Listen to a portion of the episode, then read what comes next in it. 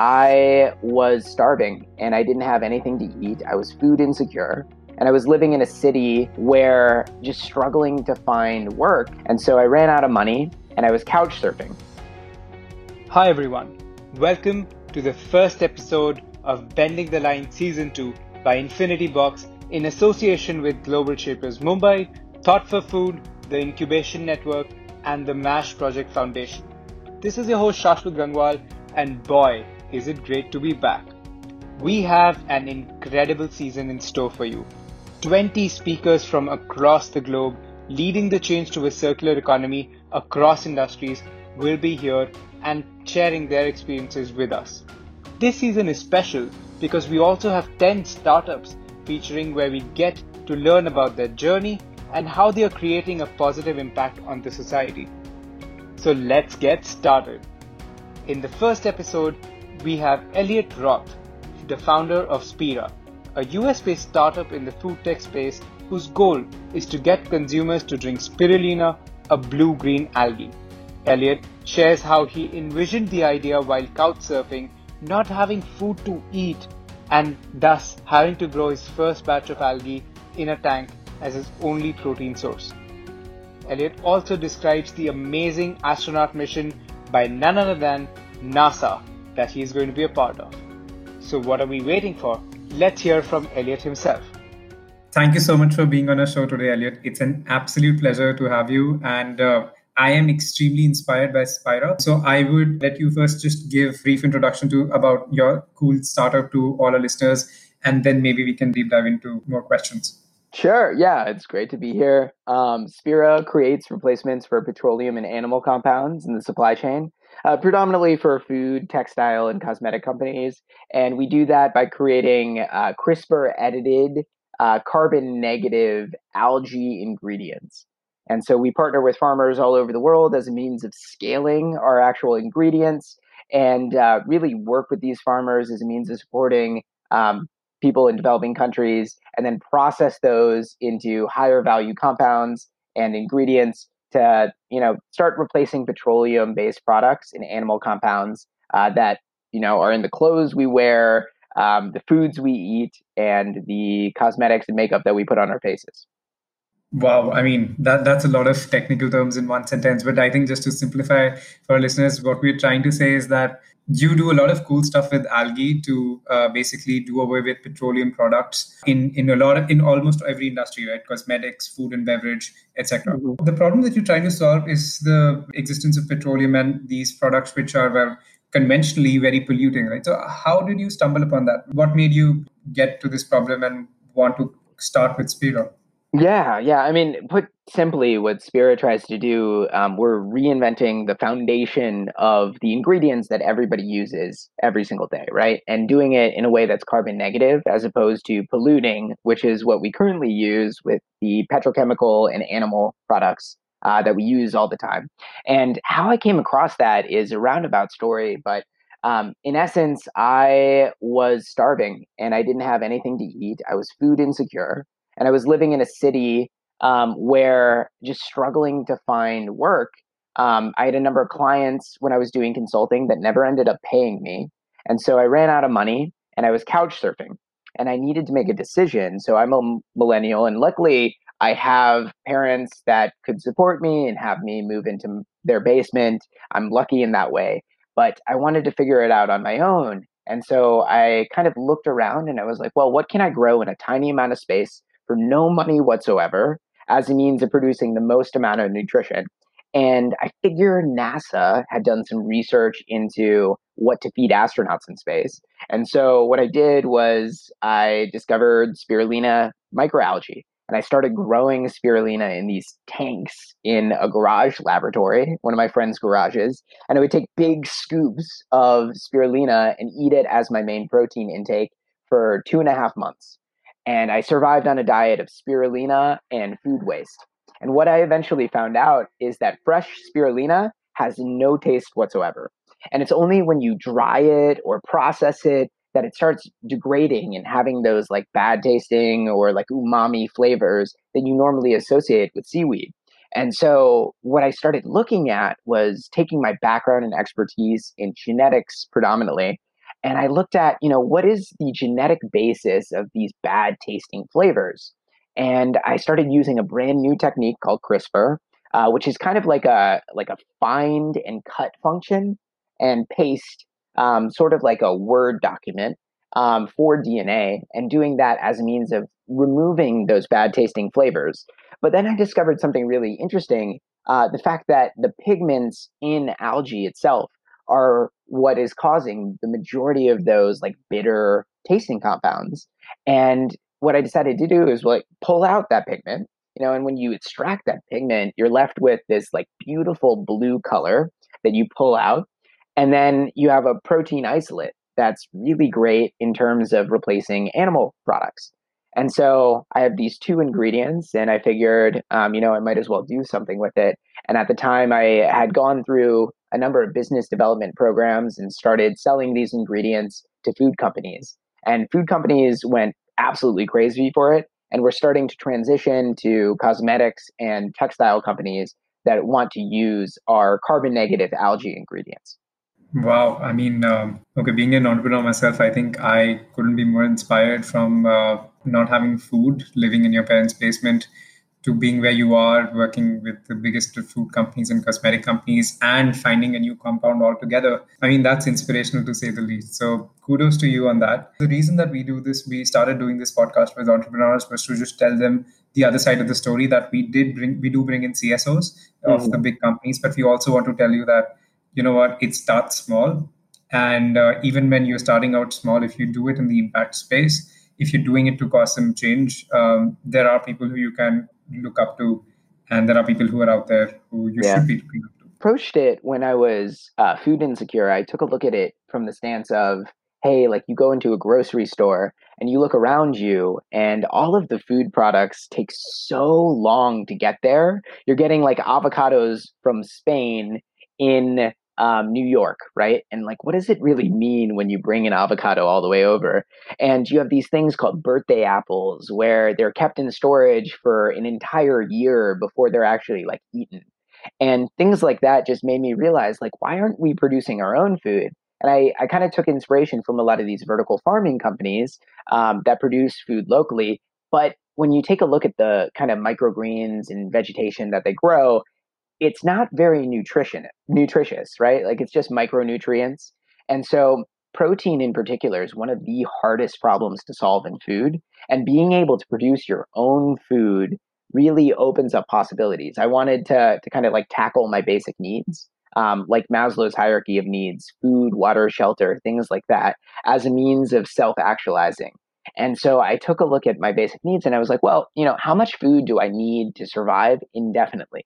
How do I get myself to the point where I can produce that without any money whatsoever, just consistently, continually? And uh, I did a calculation once, and it's really for for a person, you really only need about eight elephants worth of calories uh, in order to survive your entire lifetime. And so I was like, well, you know, I should be able to, in some fashion, provide for all of my nutritional intake and um, yeah, and so that's where the the concept, that where the thought really started. How do you enable local production? How do you enable sustainable production, carbon negative, and uh, produce these replacements that uh, that serve as healthier outcomes for people in the planet?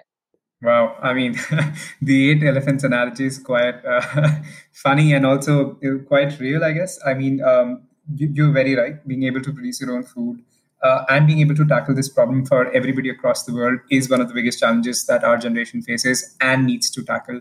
Uh, that is why we have people like you doing that, right? So again, kudos to that. So, but but one thing I would really like to point out, which which I think is quite relevant here, is this idea of the avocados being brought from Spain to New York, right? So so food waste is is huge, right? Just across the supply chain in the farm to fork, we lose around thirty percent of the entire food that's produced. Mm-hmm. So how does your how does Spira like uh, help in reducing that food waste, and how do you see that going forward?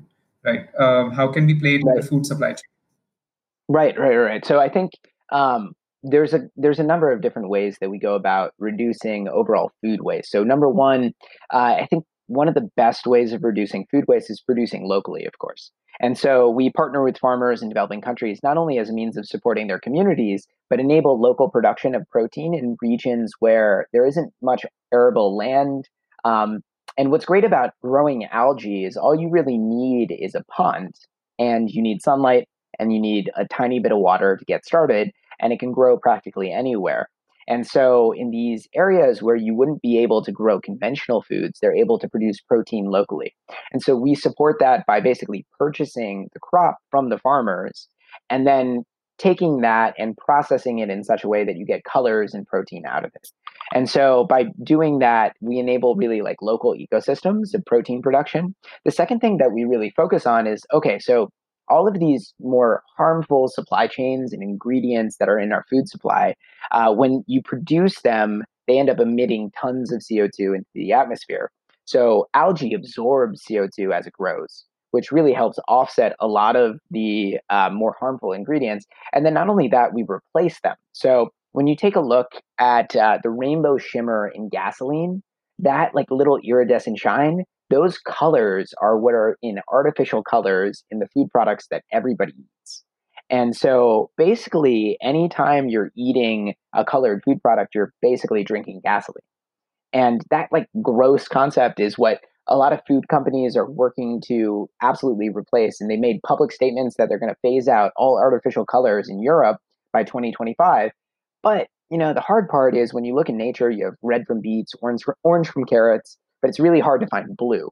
And so we started focusing in on using blue green algae and pulling the blue out of that as a means of completely swapping out blue colors. And in doing so, what we do is we remove all of that CO2 from the atmosphere uh, by growing the algae, but we also displace the production of petrochemical ingredients that run off into our environments that cause, you know, allergenic effects and lead to long-term health concerns in people that eat them. Wow. I mean, that that's that's a wholesome solution right there, right? I mean, it's it's quite amazing uh, what you've discovered and where you've come. Um, so going forward, right? All of this sounds like something we all should be having. But what are the challenges that you foresee in uh, as you are looking to grow now? Yeah, yeah. So I think there's a couple of different challenges in scale, right? Um, one of the big challenges is just the willingness and limitations in uh, funding and financing. That's a big challenge for a lot of startup companies. Uh, what we've done is we set up our business model in such a way that by working with these farmers, all we have to do to scale the amount of production is by just partnering with more farms and working with more farmers. And um, that helps support their economies, but it also produces more, you know, materials, more ingredients for us to sell to food companies. So um, what we can do is directly point at the amount of money in equals more money out. And that actually drives replacing these harmful ingredients. Um, and we're working with the trend of moving away from artificial colors and moving away from animal proteins. So it's it's there. We need a lot more money on hand in order to speed up that process. And I think there's this there's this interesting, um, you know, uh, just like trepidation, worry around switching to an unfamiliar ingredient. Now, when you look at the world's food supply, we predominantly get most of our nutrition from 12 crops and six animal species. And that forms the bulk of what we actually consume on a day to day basis. And when you take a look at that, what you realize is that there's this full spectrum of possibility outside the norm, but it's a risk. There is a risk associated with switching from something that you're familiar with, that farmers are familiar with, and what we're looking for is really partners that are willing to make that leap, make that hurdle, and jump into something a little more unfamiliar so that we can really yield and get that benefit and accelerate the process to having really, really simple, better, uh, more environmentally friendly ingredients. Yep, sounds good. And I think the 12 crop and six animals factor is something we all well know but never really grasp uh, because it, it doesn't settle in. And I think that's that's very important to know that there are so many other species and so many other things we could be doing out there, and um, we should be doing out there. Um, so, so this explains a lot, and I think you you're very right that startups do face the problem of funding. Um, but I see that you have things going on for you uh, with the NASA thing. Do you want to talk about that? How, what exactly was that, and how did that go? Um, so I'm kind of going back to my roots a little bit, where I was recently selected for a analog astronaut astronaut mission, and that's that's kind of like a fancy kind of space camp. Uh, in essence, this is in collaboration with NASA Goddard uh, and the International Moon Base Alliance, and I'm going to be living on the side of a volcano in Hawaii for the span of two weeks with five strangers all of them scientists, as a means of simulating what it would be like to live on the moon, live and work in space. And by doing so, I'm going to have to wear like a spacesuit anytime I go outside this habitat. I'm going to have to eat freeze dried food and grow spirulina in that environment. And so I'm going to be really growing spirulina algae as a means of providing for myself and my crewmates and that's part of the reason why I was selected because of my previous experience in growing all of my protein content uh, using spirulina. And so that's really exciting. And we're, we're actually hoping to use that mission and that media attention from that as a means of launching like more of um, our, our fundraising campaign and showcasing like these are the kind of technologies that we work on these are the kind of ingredients that we produce and by supporting us not only are you really like helping yourselves and enabling a more you know stable and healthier ingredient ecosystem and foundational supply chain but you could also enable future technologies that are really in, in reality out of this world. Wow i mean th- that space camp sounds very very cool and i think that would be a dream for a lot of people to go there. Mm-hmm. um, so i mean this is this is extremely exciting uh, elliot and i think you've had an incredible journey starting from where you were and i think we should we also just congratulate you in doing what you are and helping us discover these new algae which can do so many things right? Not only absorb co2 but uh, provide a new source of protein. And i i really hope that we succeed uh, that, that you guys succeed and we all succeed in terms of incor- incorporating spirulina into our own lifestyles because at the end of the day till uh, we all we all like come together and reduce our footprint it doesn't really matter so I really hope you succeed so that we all can succeed together. And if there's anything you'd like to talk to, tell our listeners, please go ahead.